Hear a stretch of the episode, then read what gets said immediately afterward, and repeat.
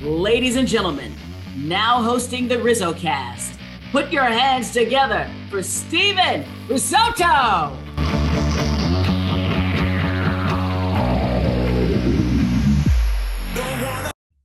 What is happening, everybody, and welcome. This is episode number 106 of RizzoCast. I'm Steven Risotto, and today we are joined by a very special guest.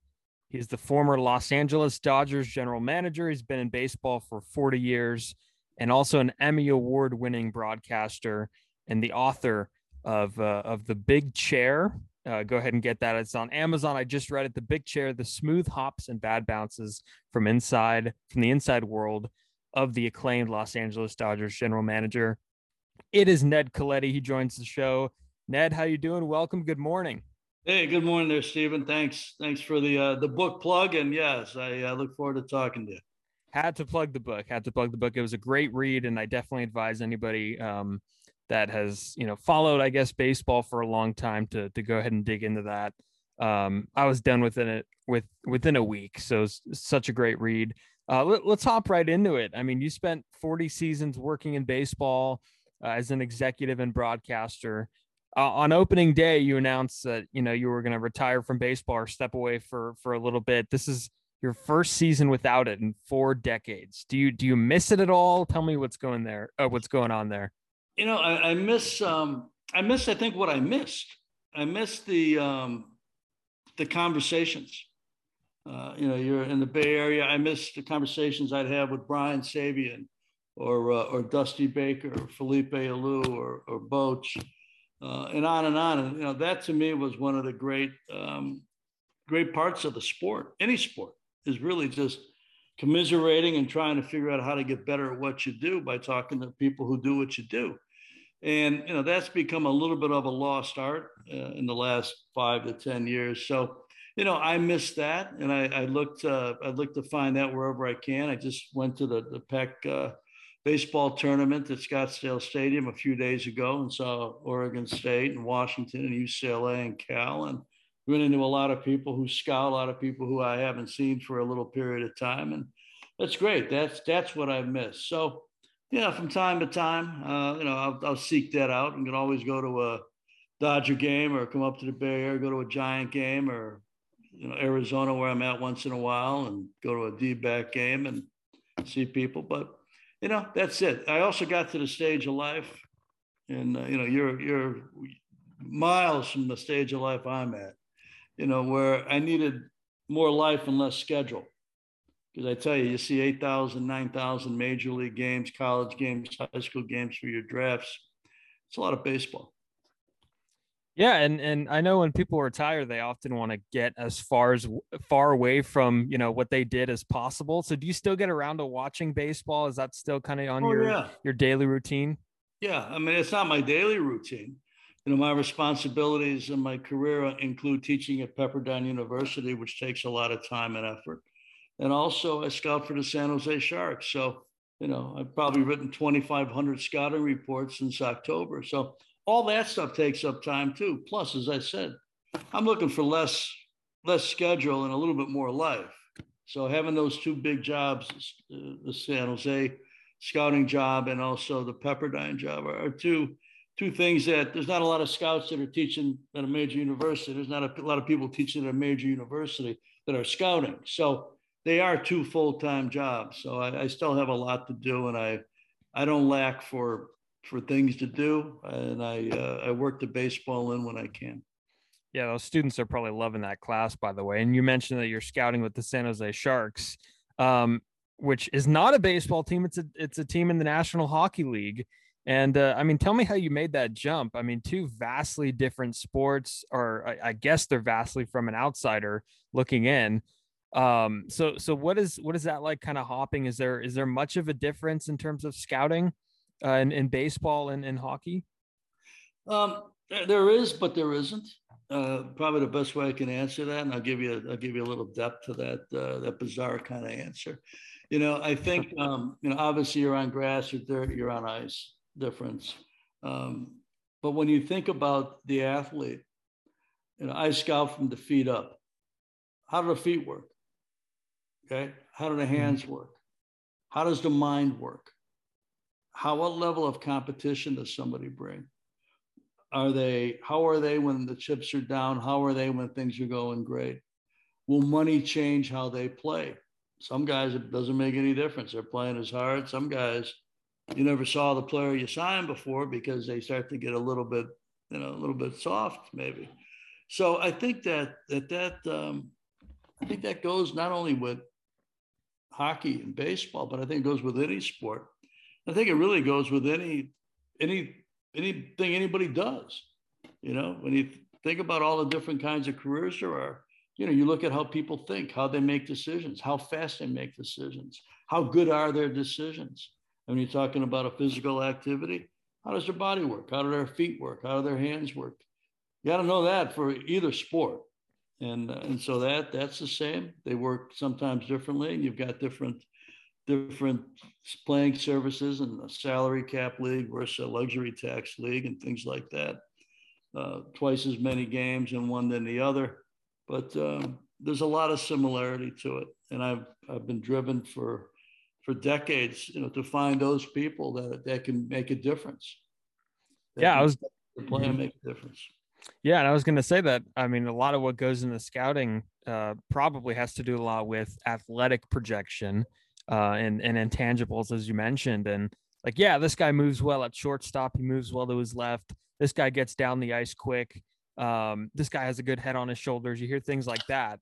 But is any of that changing in in professional sports with the way that scouting is? You know, because I guess nowadays the argument could be made that teams are looking at a lot more numbers instead of treating athletes like human beings. Do you see that happening a lot? Um, I see it happening a little bit. Um, I don't think. I think any any team that's going to be successful is going to take all the information they can. I think any team that shuts out analytics is making a mistake. I think any team that just uses analytics and doesn't care about who's inside the jersey or the uniform, I think they're making a mistake. When you're in a leadership role, again, it, it doesn't just go with baseball or hockey or sport. When you're in a leadership role and you're in a decision making role, it's imperative you get as much information as you can to make the right decisions. And I think both both kind of help you get to that point and you got to decide if you're going to use one more than the other. But if you're not going to use one or the other, I don't think you're really doing your due diligence. Yeah, absolutely. And let's get in your career a little bit here in, in baseball growing up. Um, c- kind of you described it in your book, a very lower class lifestyle in Chicago, big Cubs guy. How did you kind of uh, begin your love affair with baseball? When did that start, and what uh, perpetrated the uh, the uh, just the desire to have baseball in your life, I guess, for the rest of your life? Well, the um, my first game was back in sounds like a million years ago now. It was back in 1961, and my dad took me for my birthday, and um, you know I remember it vividly. And I had my dad's brothers um, were some of them were huge baseball fans, and so they talked the game. And so I started at a very young age to, to start to to pay attention to it.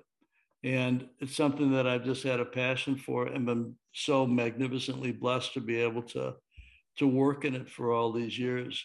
Um, as, as you alluded to, you know, I grew up in a, a humble background. Uh, we lived in a garage till I was five, six years old and moved into a house that was 900 square feet. Um, I was the first in my family to go to college. I have many older cousins uh, my parents' generation was really there for uh, survival and, and, just trying to get through the day. And then uh, a lot of my cousins, almost the same thing, where um, finishing high school was a big deal.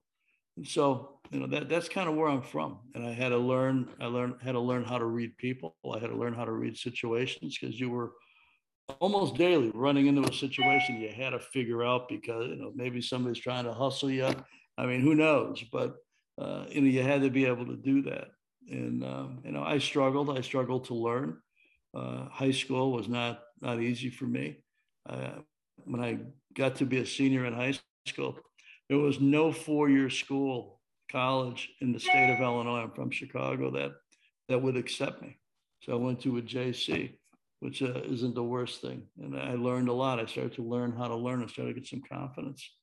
and just took it from there. And um, been around sports my whole adult life. I, I wrote, I was a, a, journalist, journalism major for in school at Northern Illinois University, where I graduated from, and, and um, wrote sports for four years before I started my baseball career.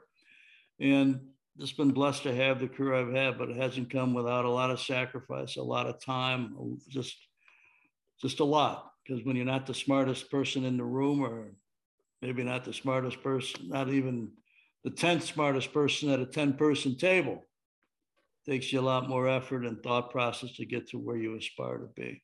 But yeah, I've, uh, you know, I learned a lot and I had to learn a lot in a lot of tough environments. And you mentioned the growing up in a garage, and you know, you wrote in your book about how your shoes would be all floppy and broken. And uh, did that mindset of of wanting to be, you know, financially smart, you know, that there's always, I guess, when you come from a background of not a lot of money, you kind of want to, when you move on and you get money, you know, you kind of still want to be a little bit conservative with it. But your career job to, uh, description you know you had the unique ability where you know you would have to spend other people's money. Like was that weird for you to kind of like understand?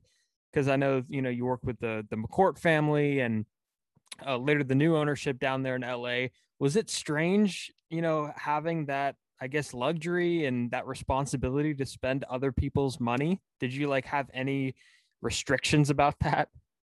Well it's uh, it's interesting. Yeah i had um you know, again, you know, sometimes what we see as the difficult parts of life turn out to be blessings. That I grew up how I grew up helped me, I thought, do the best job I could negotiating. It wasn't easy for me to give away another $5 million to get a deal done or $50 million to get a deal done. You know, I've signed some I signed Clayton for over $200 million. You know, I paid you know, Manny Ramirez, 28 million for two, you know, things like that. Greinke, 145 or so for for six. Barry, signed Barry, I think, for five years and 90. And um, it was always in the back of my mind. You know, you have to you have to realize the market you're in, but you also have to fight to do, do the best job you can. And a million dollars is still a million dollars. Okay. So I had to, you know, I had to always keep that in mind. So I think sometimes the things that challenge us as as young people, young adults, that we don't necessarily look forward to actually help us a lot and help us see a lot of different through a lot of different windows of life. But yeah, I've, I've thought about it and I went from, you know, the Giants ownership. I got there uh, in the candlestick days. They had just been, been bought by Peter Magowan and, and, and his group and, uh, and Larry. And um, then we went through some tough times at Candlestick, and then a new ballpark came online, and we started to draw 3 million people. After drawing 2 million people, I think maybe twice, maybe three times in, in like 40 years of Candlestick. When you think about that and you think about what the Giants have done since the year 2000, it's one of the great stories in sport. But you know, as things changed, that changed. And I went to LA, and it was a different dynamic with a family ownership. And and they end up having a you know a, divorce situation with the husband and wife, and then they end up in bankruptcy. So you know you, you have to deal with all of that too. But I was I was kind of kind of accustomed to to dealing with whatever whatever comes your way. You you have to be able to adjust and adapt. If you can't, then you're you, you're going to end up doing something else. But adjustment and adapting to your environment and your situation is imperative. And then, as, as you mentioned, you know, the new group came in and have been phenomenal. They've done great stuff and they've done great financially. But I can't tell you, it was always, you know, I went from arguing for a little bit more to make a deal from ownership to almost telling ownership, whoa, whoa, whoa, let's slow down here a little bit. You know, let's slow down the financial spigot here for a little bit, you know. So a lot of different lessons in there yeah, can't you got to hit with two strikes, right? Make that adjustment. Uh, and you get to San Francisco in 94, as you mentioned, and you meet this guy, Brian Sabean, a guy who would later, you know, kind of become associated with you, or you would become associated with him um, for, for a good chunk of your career. What made Brian different from all the other executives? Because I know there's a lot of Giants fans that listen Uh, and how did how did he kind of break down the game differently? Because everybody I've spoken to say that Brian Sabean thinks differently and his mind works differently than most baseball people. What made Brian Sabean different?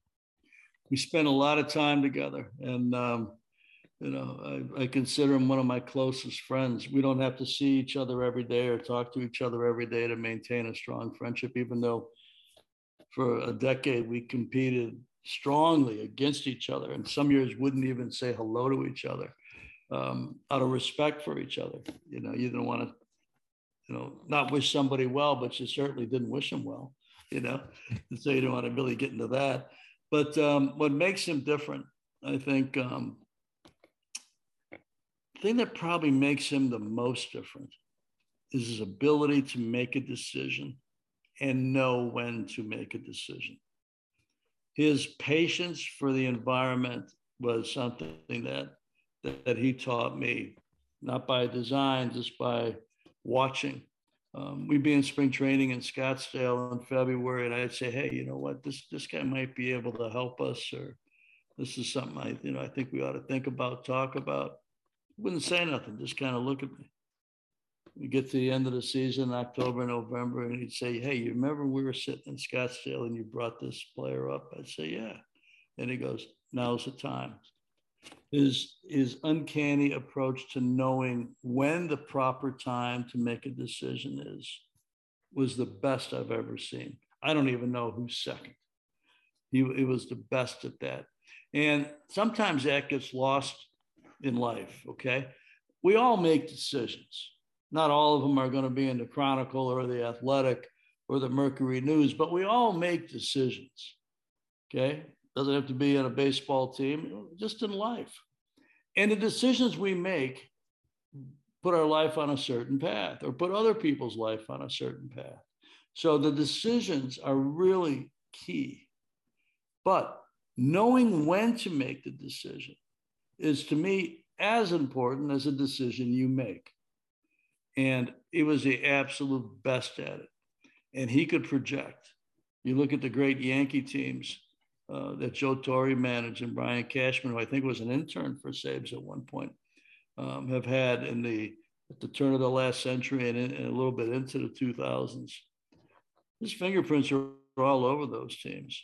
I think he's a Hall of Fame executive. I think he's one of the most astute and uh, besides the decision making thing I spoke about, one of the most astute people I've been around. And if you and quiet, know, he doesn't brag about his career. He doesn't. He doesn't want. He doesn't have to tell everybody how successful he was. But his fingerprints, besides three giant World Series teams and one that made it to Game Seven against Anaheim in 02, if you look back judiciously at those Yankee teams in the late 1990s and into the early 2000s. Players he had a hand in drafting and developing are on that roster, including some of the Yankee Hall of Famers, some of the Baseball Hall of Famers. He had a hand in. There's probably 10 World Series teams, of which maybe six or seven won it, that he's connected to. I don't know anybody who can say that. That's to me, he's a first, if there's such a thing as a first ballot executive Hall of Fame, he's it. Yeah, and it, it, nobody really points to those Yankee teams, and and he had a had a role in you know developing Jorge Posada, Bernie Williams, Derek Jeter, Mariano Rivera, Andy Pettitte. I mean the li- the Those list goes. Good players you just named. Yeah, the, the list goes on and on. Um, and, and the manager that you guys had in San Francisco was was Dusty Baker, and I know that there's uh, milestones that he's hitting right now, and a lot of people have the question in the back of their mind, and maybe it's unfair to to to say this as he's trying to guide an Astros team to to a championship. But a lot of people like to look ahead. You know, over 2,000 wins now, and everybody with more wins than him has ended up in Cooperstown. But the the the big glaring thing on his resume is the the lack of a championship. But he has won everywhere he's been. Otherwise, is Dusty Baker in your mind a Hall of Famer? I think he is. You think about not just longevity, but you do have to be you have to be very good to have longevity. Um, but he's he's done great stuff with with teams that he's won everywhere. Uh, he was a big part of our Giants' success, and you know I miss talking to him. I you know we we text once in a while. but I miss his wisdom. I miss his perspective. So many times I would find myself thinking, boy, I wish I wish I could get a hold of Dusty today because this is a, you know, this is something I like to run by him. And you look at 2,000 wins, that, that's a lot of wins. Winning is difficult. Anybody that doesn't think winning is easy is tough is tough has never had to do it at this level. There are far more managers in the history of sport that are under 500 than are over 500. And you get to 2,000 wins, huh, mercy, that is a lot of victory. That is a lot of management of people. Think how many players this man has shaken hands with and welcomed to the club, so to speak, welcome to the clubhouse and then get the best, you know, get the best out of them. The list is probably one of the longest lists in the history of the sport. So uh, that, to me, and the success that he's had, uh, deserves recognition in Cooperstown. And there's so much you just to kind of cap off the, the San Francisco area. There's so much you did there. I mean, a, a new ballpark was built when you were in the front office. Uh, you were just captivated by the whole Barry Bonds record chasing. Uh, the team got to the World Series in 2002. When they finally won it in 2010, and you were kind of on the other side of the Giants Dodger rivalry at that point, was there any feeling of, you know, may, maybe you had a small part in it? Was there any feeling of joy or happiness for them? You know, it's, uh, I actually was quoted in a, in a LA publication, what, I, what I'm going to tell you. And, and, people didn't like what I said, but I still don't really care if people like what I said. Once we were eliminated and we weren't playing in the 210 World Series, I couldn't root against an organization that I knew so many people in, and including my son, scouted for him. So I'm going to root against my son. Now, if we were playing them, no doubt, no doubt, there's no favor at that point in time. Zero left. There's numbers less than zero. That's where it sits. But once we were out of it in 210, I, I don't know anybody who would root against one of their own flesh and blood. And and I didn't. I didn't I didn't stand up and cheer. I didn't, you know, go to games and and, and wave a flag. But you know, I didn't sit there and say, boy, I hope they get beat. I hope they lose. People, you know, didn't like that. That's how I felt. But, you know, I'd, I'd ask, hey, have you ever rooted against your child? Let me know when you root against your child how that feels and if that's if that's something you're really proud of. You know, we competed. We competed every day and we knew we knew who we had to beat every year. And, and we won, I think I went, I think I had five divisions, five division championships during a very short period of time in LA and turn the franchise around. So, you know, there was there was a lot of good work done there too to think that that I wasn't invested in that as people aren't paying attention. And back to Sabean one sec. Does anybody ever tell you that you guys just sound completely alike? Like, I mean, I could tell that you spent a lot of time with him because I just hear it in the. It like sound. It's like a carbon copy of like Brian Sabean, like, or That's maybe he's a carbon copy of you. I don't know who had the voice first.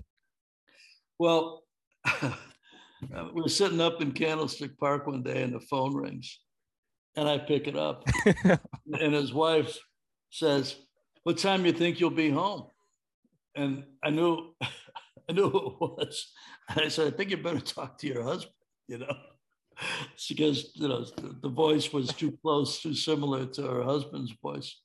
But yeah, you know, I think uh, it was one of the greatest times of my career working in San Francisco and working with Sabes. You know, we, um, we saw things a lot alike.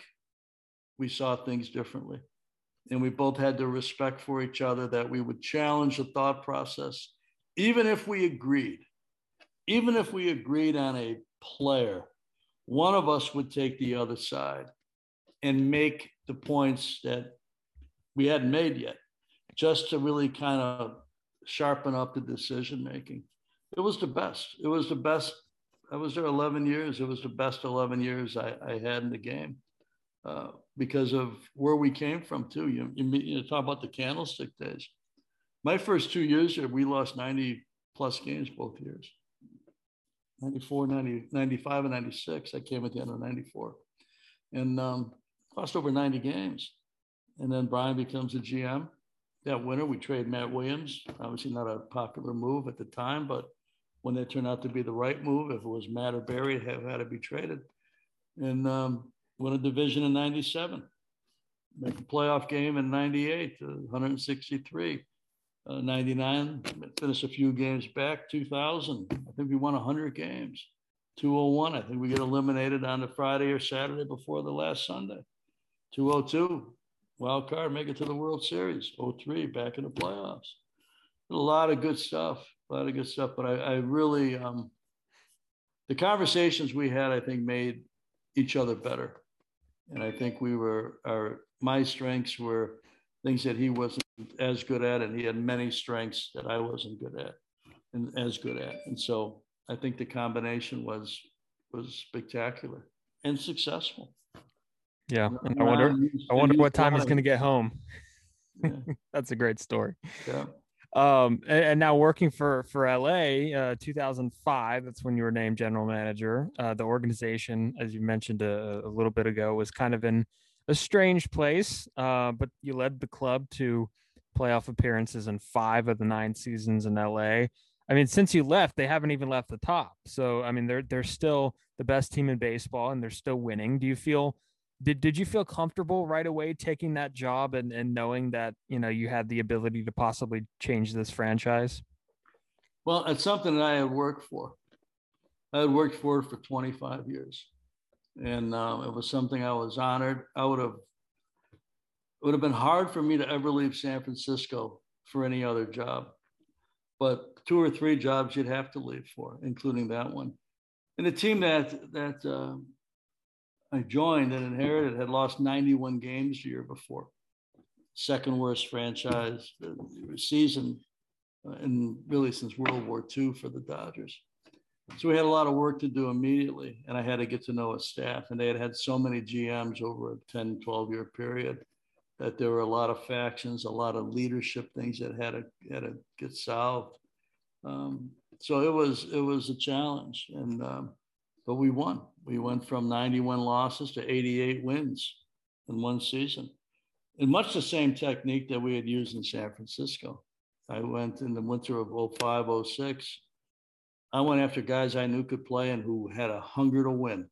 Kenny Lofton, who we had acquired in 02, brought him to the Dodgers. Billy Mueller who ended up winning a batting championship with the Red Sox. Was a, a great giant before we traded him, uh, I think, to the Cubs. Um, signed those guys. Signed Rafael Furcal, who had a great young career in Atlanta and was a winner. Nomar Garciaparra, who ended up doing TV with for six, seven years. Great, great hitter. Came back to LA. So we put together a group that that had the same type of of characterizations, I would say, as the 96 to 97 Giants.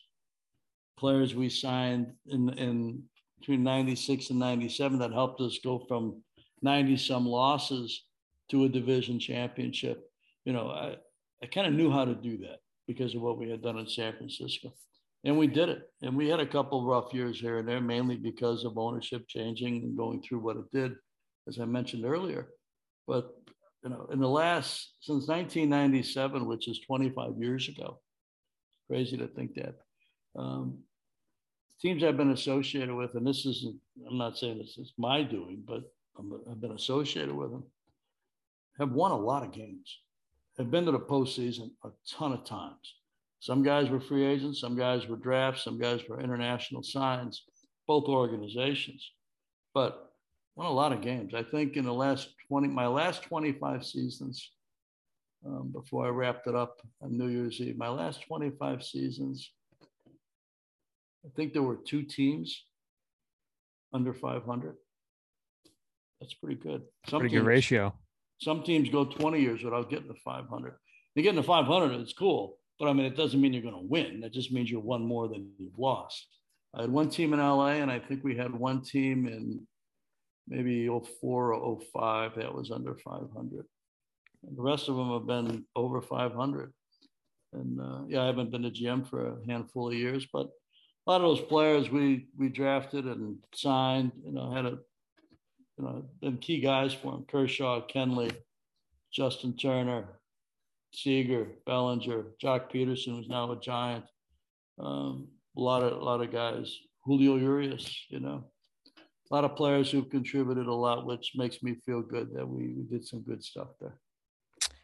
And I have a friend that's a, a Dodger fan, and uh, his name's Joey, and he just he just sent me a text and said if McCourt let Ned spend, they would have probably win titles in the late 2000s. I don't know how much you could speak to that, but that was a comment from Joey. Shout out. Um, but is the lack of World Series during your your tenure in LA does that ever haunt you? Because I know you had you guys had some really good teams.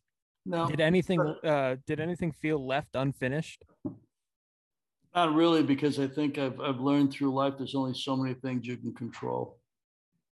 Um, I couldn't control ownership. I couldn't control payroll, control my decisions on it. But again, you've got a lot of factors in, in a signing that you have no control over. Um, I know this that um, in I, I was, you know, he was the same. Everything we had to give, we gave, and in our decision making, and also in the time we spent. And nobody knows their teams better than those who work in them on a daily basis, who are saturated in it, who wake up in the middle of the night thinking about the baseball team, and tomorrow is Christmas you know, it's not even like you've got a game for another four months. Um, that that's what we did. So, you know, I couldn't. How much I could do about getting to the LCS back to back years in my third and fourth years and having Philly have a team that won a World Series and got to a second one. Not too much I could do about that. Not too much I could do about the Cardinals in my last two years as GM in 13 and 14. We got to the LCS, got beat in the division series with Clayton Kershaw on the mound. Both times we got beaten in the deciding game the generational pitcher pitching. What am I going to do about that? You know? So yeah, would it have been nice to have won a World Series while you're the GM? Yeah, I guess so. You know, but again, there's so many things in life, and I think it's one of the key pieces to managing your life. What do you have control over? Okay, when you really think of the list, it's not a long list, and for what I had control over, I have no regrets. Not every decision I made worked out. Not any, not every decision anybody makes works out. You've got human beings involved on the other side of the decision, and some are going to flourish and some are going to falter.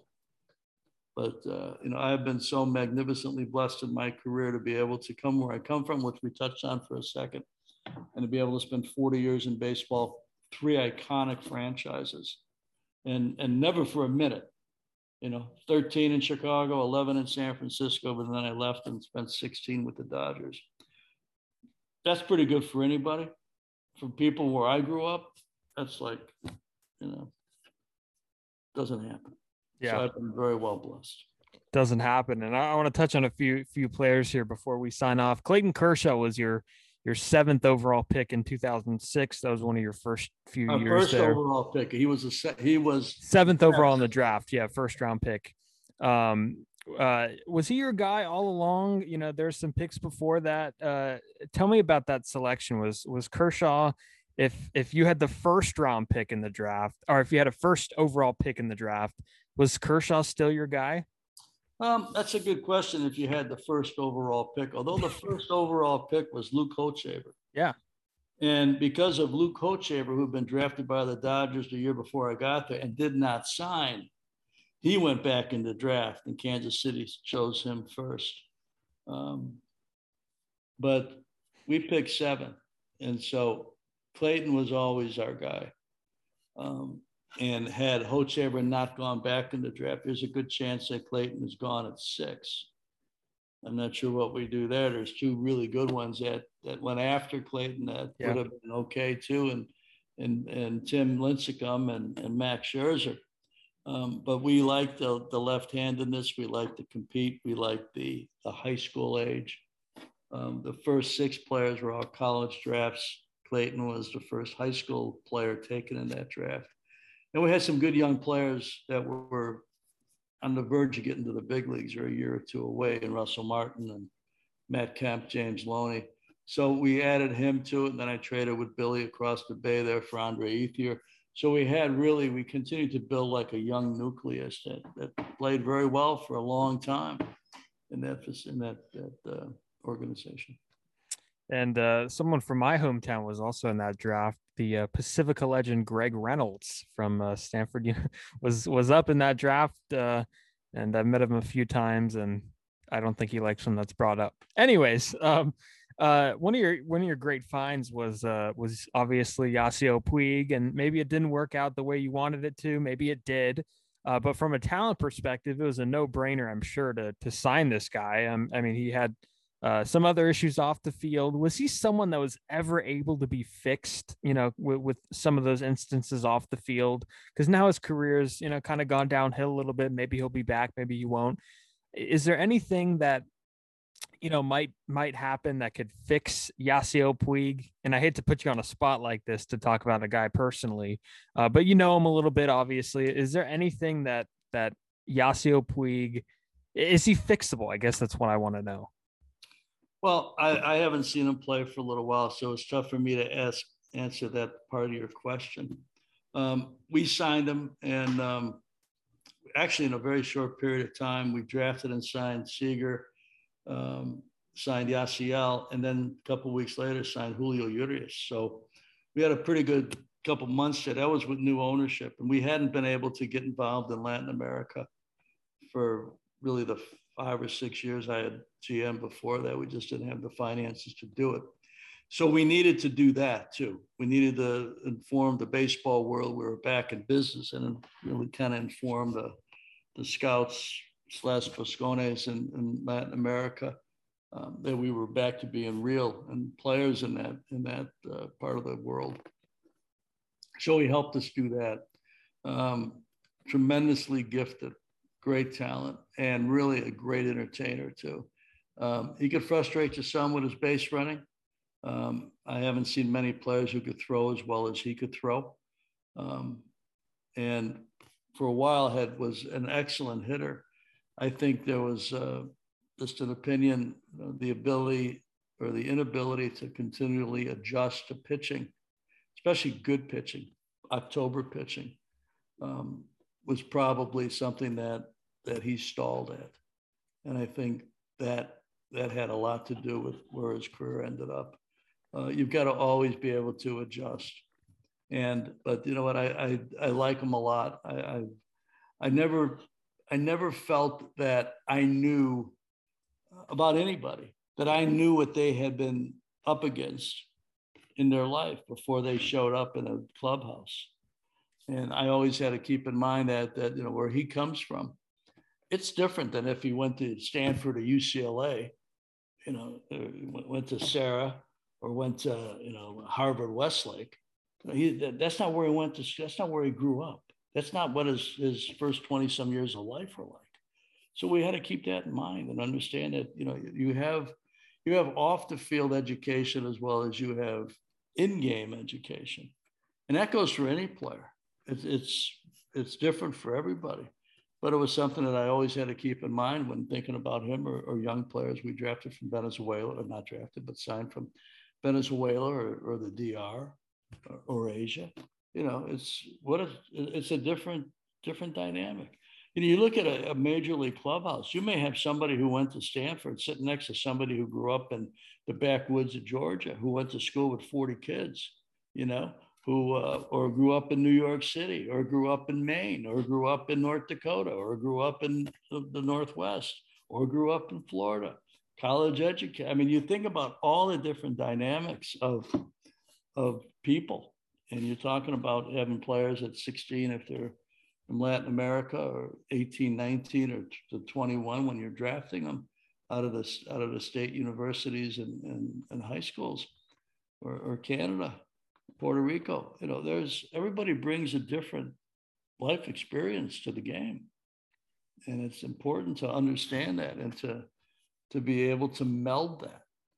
Joe Torre had a, a, a saying, uh, you know, teams win games, players win championships. And we thought it'd be cool to put in a clubhouse and put a, you know a couple different spots in the stadium, and it's still up at, in, the, in the fifth level of Dodger Stadium, I think. And we went and we to make it cool, we went and had every language or dialect that had ever been spoken in the Dodgers clubhouse in this big circle in different, you know, he had his saying in the middle and then his saying in all these different languages. There are like 27 different languages on it. Wow. So, you know, I mean, and our locker room was no different than the Giant locker room or the A's locker room or anybody. Everybody's got an international, an international locker room. But you have to be able to understand that. And I think that's part of the Yasiel equation was to understand where he came from and not having lived where he lived or grew up where he grew up, you know, we had to we had to understand that. And so, you know, we we tried our best to do it, and I tried my best to do it, and you know, I think he tried his best to do it. Yeah, and I guess it really puts things in the perspective of how hard it is to win in the big leagues with all these different personalities with different backgrounds kind of combining, and they have to kind of act as one unit through the uh, through the course of 162. Now, one of the people that uh, helped you, uh, one of your counterparts uh, over the course of 162 uh, in the Dodgers front office for a long time was Kim Ng, who yes. Uh, she, she's now the, uh, the, the first female general manager in baseball with the Marlins.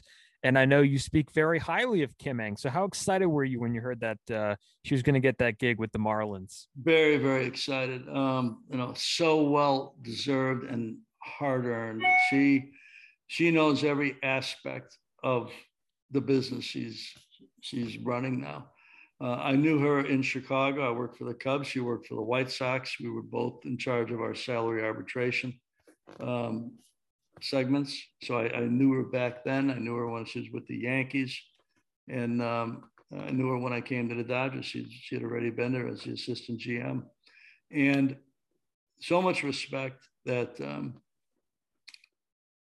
we had the idea at one point in time when that ownership changed that we would change the front office and I would move up to a president of baseball ops and she would become the GM of the Dodgers, which we thought was really appropriate considering the first black player, first prominent Korean player, first prominent Japanese player, and on and on. Um, but didn't happen. Ownership, you know, kind of, we had that year of, of different things going on, and she went to New York to to work in, a, in the commissioner's office. And then I probably talked to five or six different teams. Uh, my first six, year, six years out, till about last year, um, about running their clubs. And they'd always say, okay, we want you as the president of baseball ops. Who would your general manager be?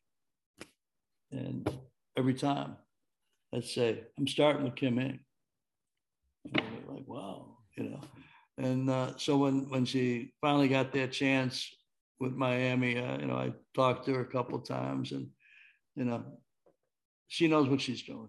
She knows uh, how it works. She knows what to look for. She knows the the tempo of a season, the rhythm of a season, and I, am just really happy for her. And um, you know, Kim has deserved it, deserved it for a long time, and worked at it so she could be prepared for most anything that comes their way. And you know, you there's a lot of things that you have to be prepared for. Some you don't know are coming. Some you do know are coming. But when you think of her career and her scouting background, her development background, her negotiation background, her team building background, her personality, her ability to to mix in, in, inside a conversation with all sorts of different types of people from different cultures and different worlds and different experiences phenomenal that that she has that chance. Yeah, no, for sure.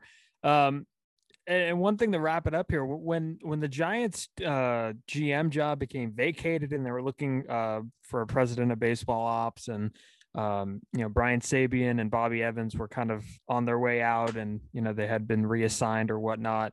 Um, the, the first tweet that I saw was that Ned Colletti's the front runner for this job. So how much was that was that true? Was that like fact or fiction? Did anybody ever approach you about uh, this this Giants opening? Well, I knew what was going on a little bit. I mean, unless Larry Baer was tweeting that out, uh, you know, I don't think it has much credence. You know, um, I love San Francisco, and would I have gone back in probably most any role of of helping in a heartbeat?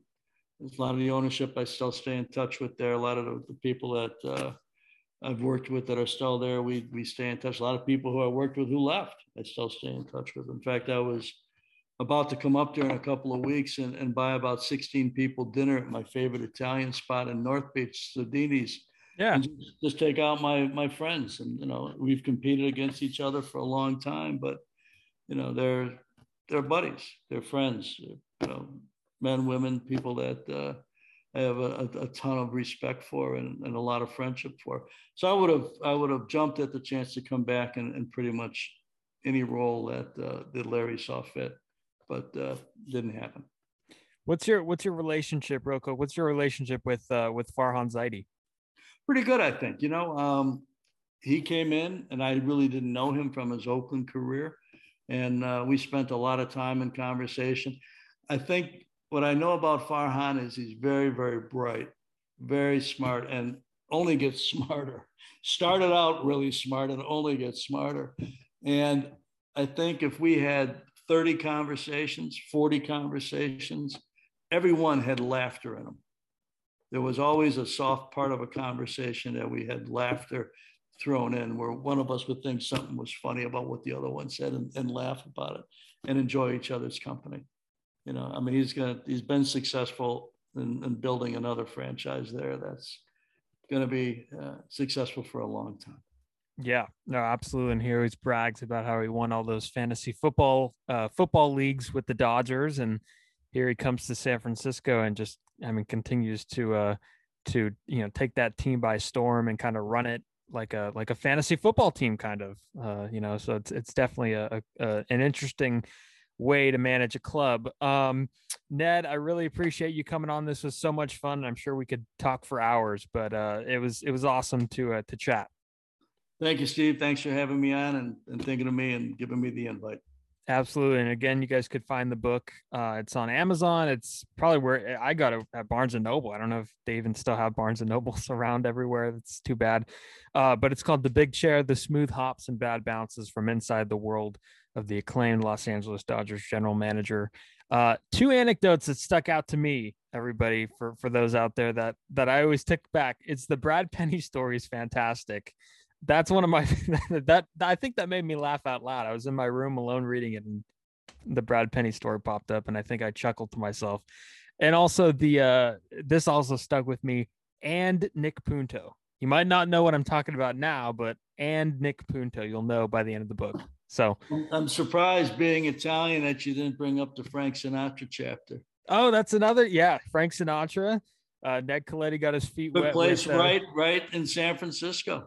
Yeah, got his feet wet with uh closed down a little while ago. Tommy Toys by the Transamerica building. One more thing on, on that book. Yeah, I wrote it by accident. I had no intent to write a book. I just wanted to. When the GM thing ended, I had I had free time for the first time, and I needed something to schedule my time and to have something to really be responsible for. So I used to write from about 10 p.m. to 3 a.m. four or five days a week. High end journaling.